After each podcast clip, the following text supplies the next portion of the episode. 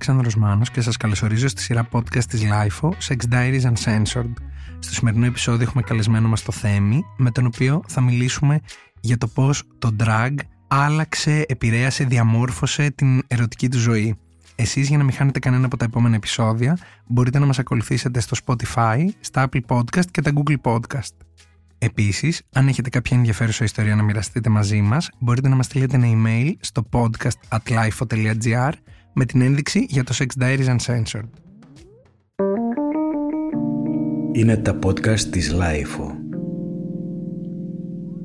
Καλησπέρα Θέμη. Καλησπέρα. Τι κάνεις; Καλά είμαι εσύ. Μια χαρά. Μίλησε μας λίγο για την επαφή σου με τον drag. Η επαφή μου με τον drag ξεκίνησε πριν από σχεδόν έξι χρόνια. Θέλω να μου πεις πώς το drag επηρέασε αυτό που είσαι εσύ σήμερα και κατ' επέκταση το πώς φλερτάρεις, το πώς κάνεις σεξ, την ερωτική σου ζωή. Το drag είναι μια τέχνη. Είναι μια τέχνη που συνδυάζει πολλές άλλες τέχνες. Είναι μια δουλειά, είναι μια εργασία.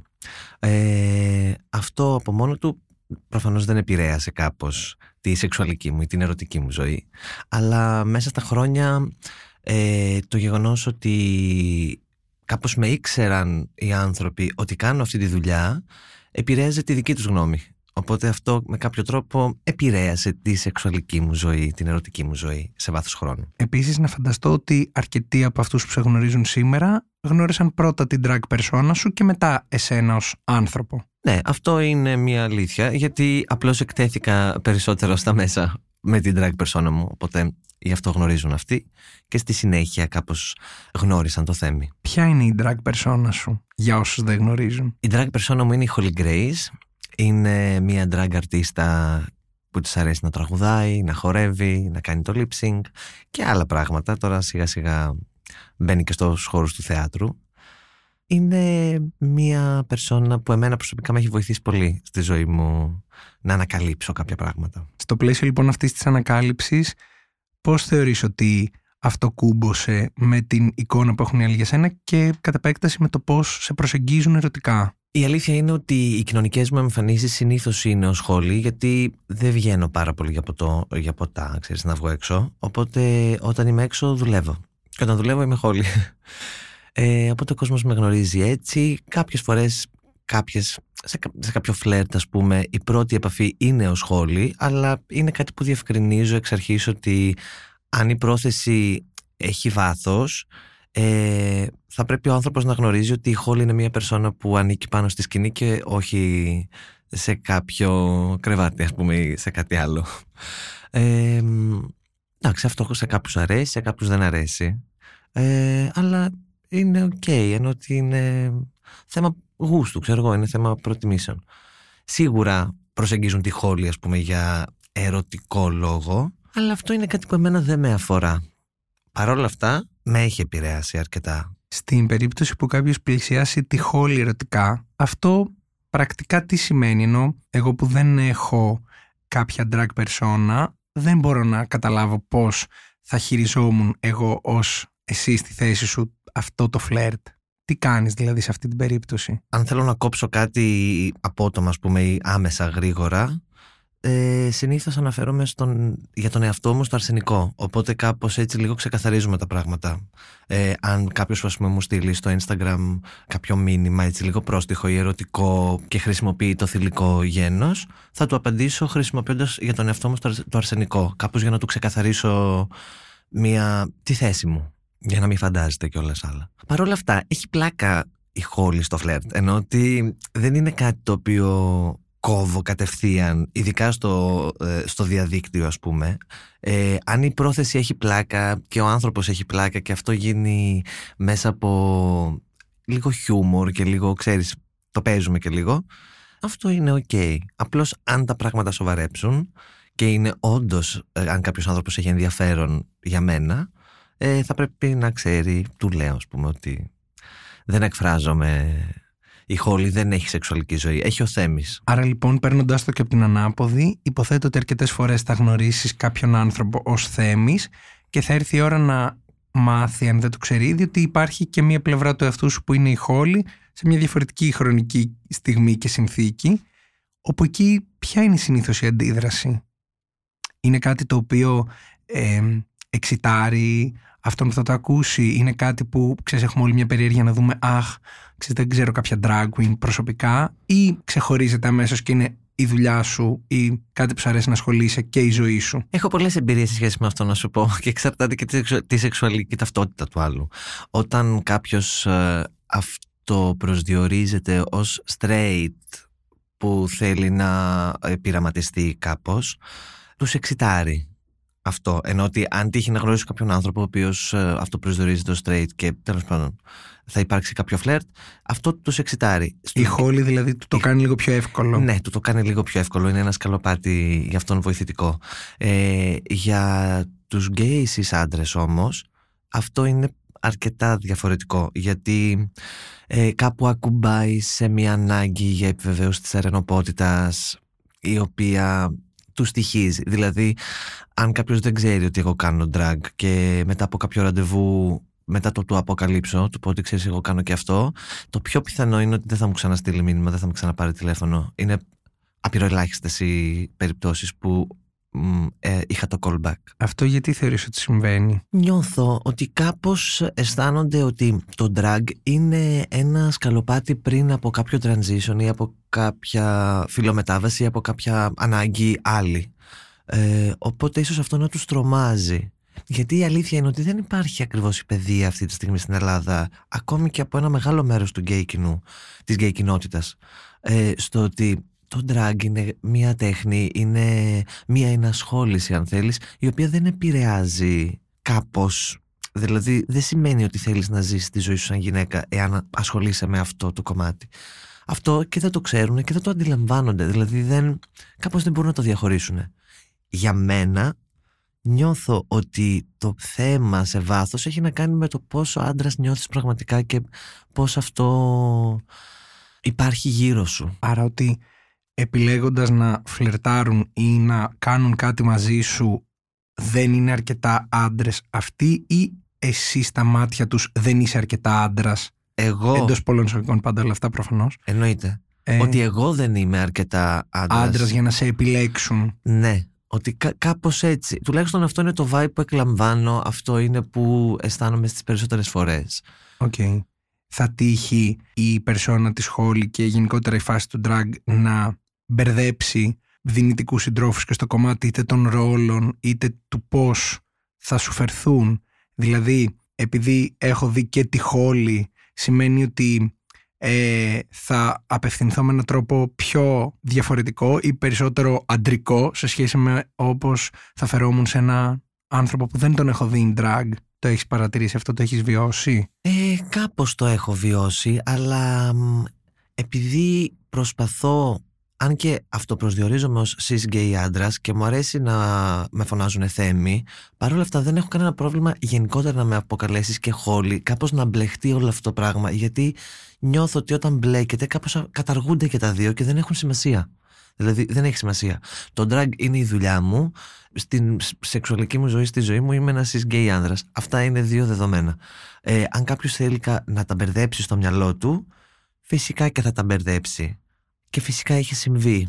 Αλλά κάπως προσπαθώ, δεν ξέρω πώς να το πω, κάπως και να μην με νοιάζει. Λίγο να. Το ότι κάποιος όμως από αυτό θα υποθέσει ενδεχομένως το πώς θα περάσετε στο κρεβάτι, το τι θα σου αρέσει να γίνει, το τι ρόλο θα έχει ο ένας και τι θα έχει ο άλλος. Εκεί προσπαθώ να το πάω. Ότι το βλέπουν διαφορετικά από ότι θα το έβλεπαν αν έβγαιναν με έναν άνθρωπο που δεν κάνει drag. Το βλέπουν διαφορετικά. Όχι αναγκαστικά όμως ότι το επιδιώκουν θα σου έλεγα ότι το βλέπουν ως φόβο πιο πολύ. Όχι ως ε, ζητούμενο. Ότι στο κεφάλι τους τους απασχολεί μήπως και καταλήξει έτσι η χόλη δηλαδή να πάρει το πάνω χέρι στη σεξουαλική ζωή του Θέμη ας πούμε. Ε, και ίσως αυτό να είναι και ένα φρένο που μπαίνει. ΟΚ. Στην περίπτωση που ξεκινήσει ένα φλερτ in drag ή η προσέγγιση είναι σε αυτό το, γίνει σε αυτό το χρονικό σημείο, πώς εξελίσσονται συνήθως τα πράγματα μετά; Ενώ ότι κάποιος θα σε έχει δει, οπότε δύσκολα θα κάνει πίσω μετά, γιατί είναι η πρώτη εικόνα που είδε. Αλλά μετά θα δει ότι αυτό είναι ένα μικρό ή ένα ελεγχόμενο κομμάτι σε μια μεγάλη ζωή με πολλές πλευρές. Πώς προχωράνε τα πράγματα συνήθως ερωτικά μετά από αυτό; Τις λίγες φορές που έχουν προχωρήσει. γιατί η αλήθεια είναι ότι κάπως και εγώ δεν είμαι πάρα πολύ διαθέσιμος ε, στο να γνωρίσω, να μπω σε μια διαδικασία. Θα σου πω ότι κάπως μου έχουν συμβεί όλα. Μου έχει συμβεί να μην μπορεί ενώ υπάρχει ένα φλερτ γιατί ας πούμε να έχω μιλήσει με κάποιον διαδικτυακά να γνωρίζει την ύπαρξη στη σχόλια να μιλάει με τον Θέμη πρώτα αλλά η πρώτη πρώτη επαφή να είναι ξέρω εγώ στο μαγαζί που κάνω show οπότε η πρώτη επαφή από κοντά να είναι στο μαγαζί και να με έχει μπροστά του σχόλι εγώ μπορεί να συνεχίσω εκείνη την ώρα το φλερτ αλλά ξέρω στο μυαλό μου έχω, ξέρω ποιος είμαι για τον άλλον άνθρωπο μπορεί αυτό να είναι μπερδευτικό. Οπότε σε αυτή την περίπτωση ναι δεν ξέρω δεν έχει προχωρήσει κάτι. Αλλά έχει τύχει να φλερτάρω ε, εν ώρα δουλειάς, ενώ είμαι χόλη, και ο άνθρωπος ναι, από, ο άνθρωπος που με φλερτάρει να έχει την πρόθεση να φλερτάρει τον Θέμη στην πραγματικότητα, να το ξεκαθαρίσουμε κάπως μέσα στη βραδιά και να συνεχίσει το φλερτ κανονικά. Η αλήθεια είναι ότι από ό,τι έχω δει και εισπράξει σαν vibe, η Χόλη είναι αρκετά φλερτη και παιχνιδιάρα με την καλή έννοια, με τον κόσμο, με τον εαυτό της. Θεωρείς ότι αυτό δίνει κάτι στο φλερτ που μπορεί να γίνει μετά στη συνέχεια μεταξύ του Θέμη και του όποιου άλλου ανθρώπου; Θα νομίζω πως στερεί, δεν δίνει και θα σου πω γιατί. Ε, γιατί όντως η Χόλη είναι μια περσόνα αρκετά φλερτη και επειδή και εγώ σαν άνθρωπος μου αρέσει όταν βλέπω έναν άνθρωπο να βγάλω το καλό. Δηλαδή να του πω τι ωραία μάτια που έχεις ή να πω πω πω τι ωραία μαλλιά. Να κάνω ένα, να ξεκινήσω μια φιλοφρόνηση κάτι. Αυτό το έχει το στοιχείο η Χόλη. Απλά είναι λίγο πιο, έχει ένα πιο spicy ύφος, οπότε οδηγείται σε ένα φλερτ. Αργότερα όμως, στη συνέχεια, δηλαδή αν ε, συνεχίσει ένα φλερτ κανονικά με το Θέμη, θα σου πω ότι στερεί γιατί μου έχει, έχει τύχει ας πούμε να μου πούνε καλά αυτό που μου λες εμένα το λες σε όλους. Δηλαδή έχει τύχει εγώ να κάνω μια φιλοφρόνηση, να κάνω ένα φλερτ στο πλαίσιο της χόλη που ξέρεις κάνουμε φαν και επειδή ο άνθρωπος από την άλλη πλευρά όντως το εννοούσε το φλερτ, και εγώ το έκανα και λίγο στα πλαίσια, ξέρεις, να έχουμε κέφι τέλος πάντων, έχει τύχει να στερήσει στη συνέχεια. Δηλαδή να, να νομίζω όλο ότι okay, αυτό που κάνεις είναι λίγο κονσέρβα, το φλερτ τη σχόλη. Δεν είναι ακριβώς πραγματικό. Ή ενδεχομένως να του αρέσει αυτό που είδε και βίωσε ως φλερτ, αλλά αυτό πρακτικά δεν μπορεί να είναι η καθημερινή συναναστροφή με το ναι. θέμη. Δεν μπορεί να είναι ικανοποιήσιμο. Δεν ξέρω αν υπάρχει αυτή η λέξη, αλλά δεν μπορεί να συμβεί. Τέλεια. Μιας και το ανέφερε. Πραγματοποιήσιμο είναι η λέξη. Μιας και το ανέφερες, το πιο ακραίο, είτε καλό είτε κακό, πέσιμο, φλερτ, χώσιμο που σου έχει συμβεί ως χόλη ή με αφορμή τη χόλη, γιατί μπορεί να είσαι στο σπίτι σου ως θέμης και κάποιος να βλέπει μια φωτογραφία της σχόλη και να απευθύνεται σε αυτή. Μπορεί να είναι και το πιο καλό. το πιο λοιπόν, ενθουσιώδες. Λοιπόν, έχω μια ιστορία να πω γι' αυτό. Το οποίο ήταν το πιο χοντρό, ήταν. Δεν, όχι το πιο. Ήταν το πιο. Δεν το πίστευα όταν είχε συμβεί. Με φλέρταρε ένας τύπος ε, στο Instagram, με τον οποίο είχαμε κάποιους γνωστούς φίλους. Και κάποια στιγμή κατάλαβα, είδα ότι έχουμε γνωστό φίλο και τη μάνα μου. Και παίρνω τηλέφωνο τη μάνα μου και της λέω: Ρε, μαμά, να σου πω λίγο. Αυτός εδώ πέρα κάτι μου στέλνει αυτά και εκείνο. Και μου λέει: Α, μου λέει: Το ξέρω και εμένα, λέει, μου έχει στείλει.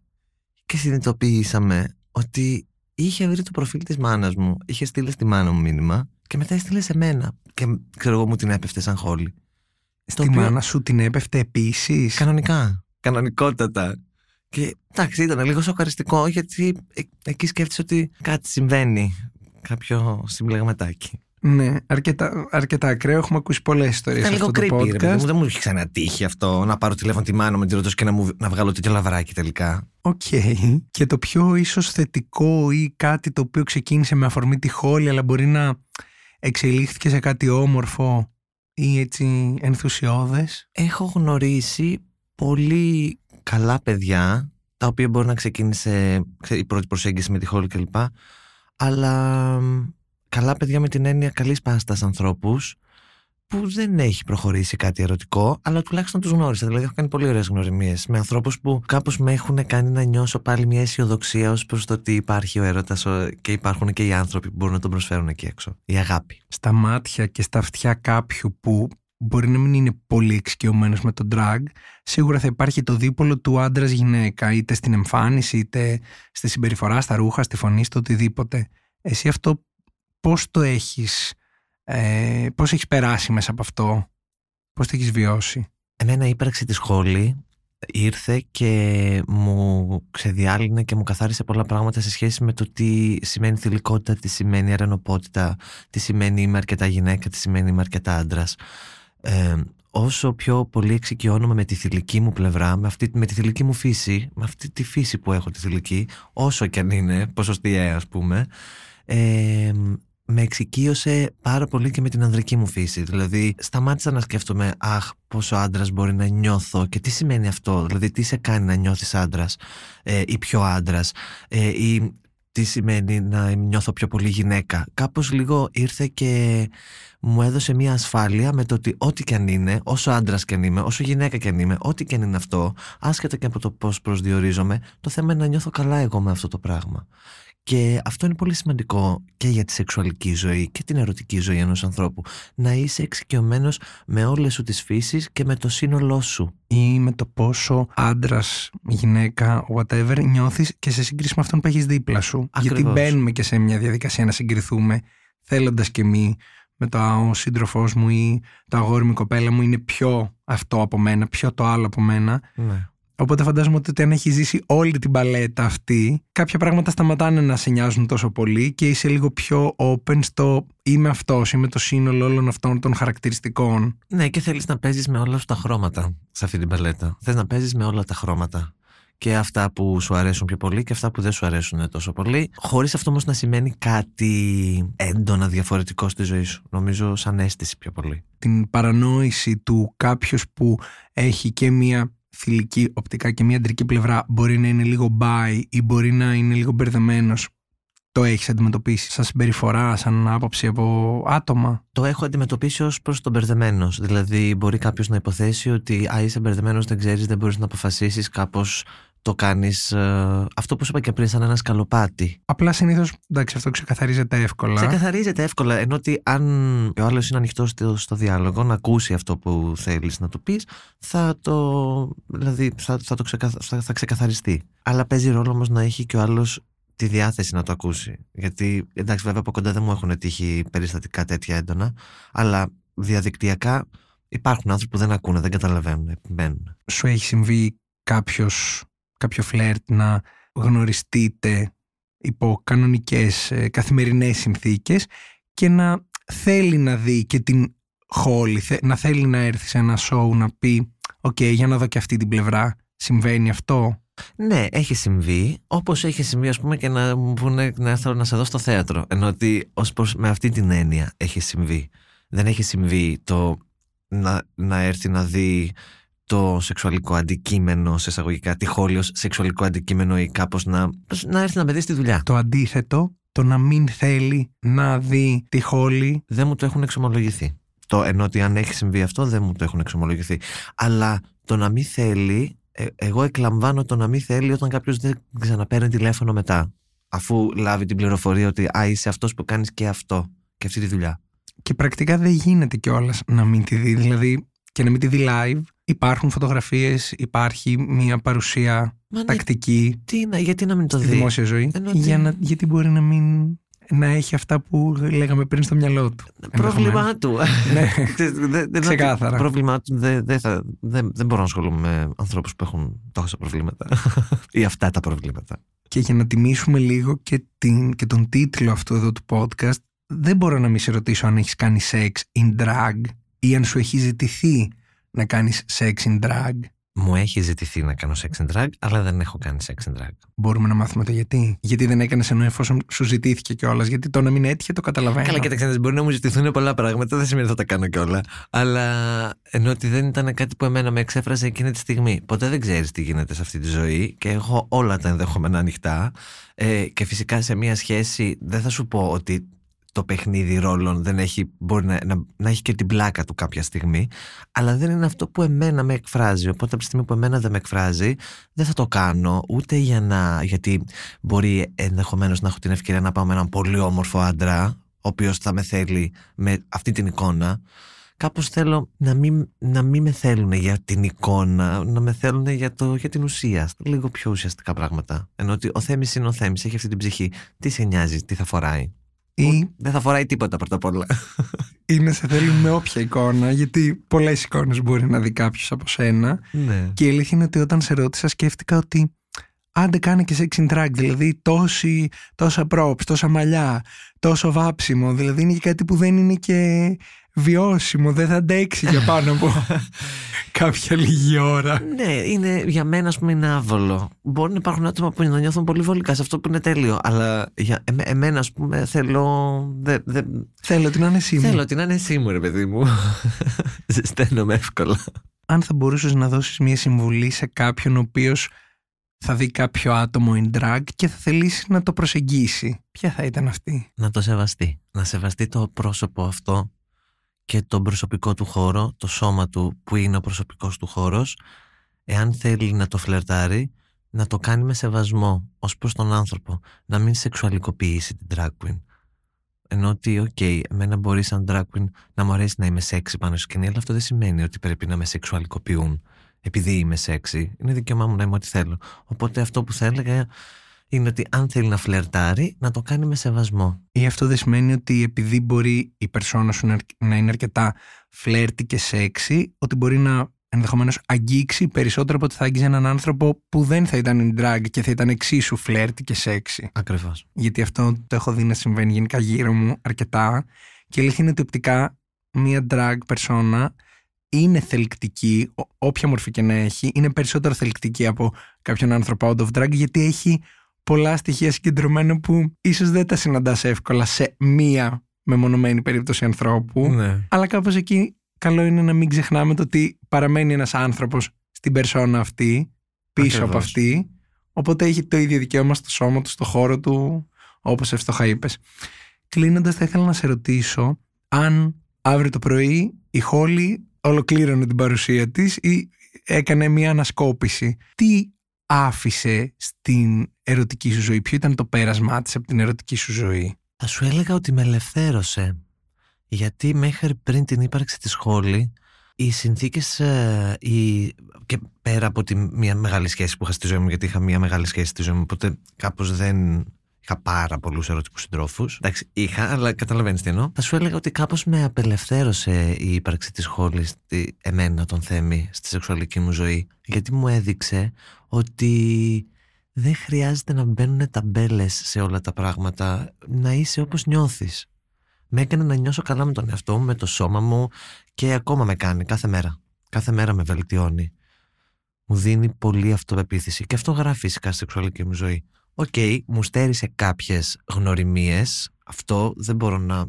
Θα ήταν ψέμα να, στο, να σου έλεγα όχι, ότι έχω στερηθεί ε, δεύτερα ραντεβού επειδή κάποιοι άνθρωποι δεν τους άρεσε αυτό το πράγμα αλλά δεν μπορώ να το πάρω, να το αποθηκεύσω αυτό μέσα μου. Με βελτιώνει, με κάνει να βλέπω τους ανθρώπους καλύτερα, ε, να επενδύω αλλού και αυτό. Ίσως ήταν ένα καλό φίλτρο δηλαδή. Πολύ καλό. Για τη δική μου τη ζωή νιώθω ότι γενικότερα για τη ζωή μου. Θέμη, σε ευχαριστώ πάρα πολύ για αυτή την ενδιαφέρουσα κουβέντα. Εγώ σε ευχαριστώ, Άλεξ. Όποτε θέλεις να συνεχίζουμε και να κάνουμε καλές κουβέντες. Πολύ ευχαρίστως.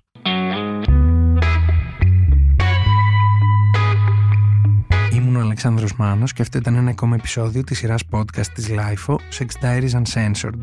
Στο σημερινό επεισόδιο είχαμε καλεσμένο μας το Θέμη, με τον οποίο μιλήσαμε για το πώς η drag persona του ανέτρεψε τις ισορροπίες στην ερωτική του ζωή.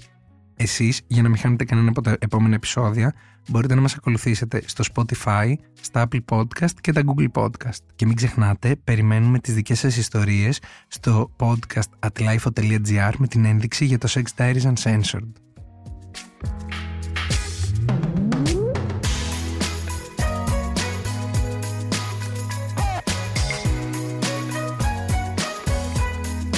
Ηχοληψία, επεξεργασία και επιμέλεια, Φαίδωνας Κτενάς και Μερόπη Κοκκίνη. Ήταν μια παραγωγή της LiFO. Είναι τα podcast της LiFO.